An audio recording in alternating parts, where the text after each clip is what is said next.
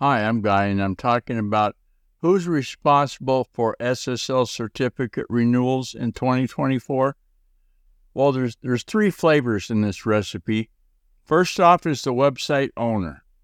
Second is the web hosting provider, because some providers will provide SSL certificate as part of the package for the hosting that you purchased. Okay, and then the third one, if you bought the SSL certificate, the provider will sometimes send reminders. They'll send email to the person that bought the certificate. Hey, it's going to expire pretty soon. You ought to take care of this. So, monitoring your SSL certificate, first one on the list, website owner. Hey, to contact me, use the secure contact form on guyrcook.com. If you like this episode on YouTube, and give it a thumbs up on youtube.com and click the bell to subscribe to future episodes. It's a wrap.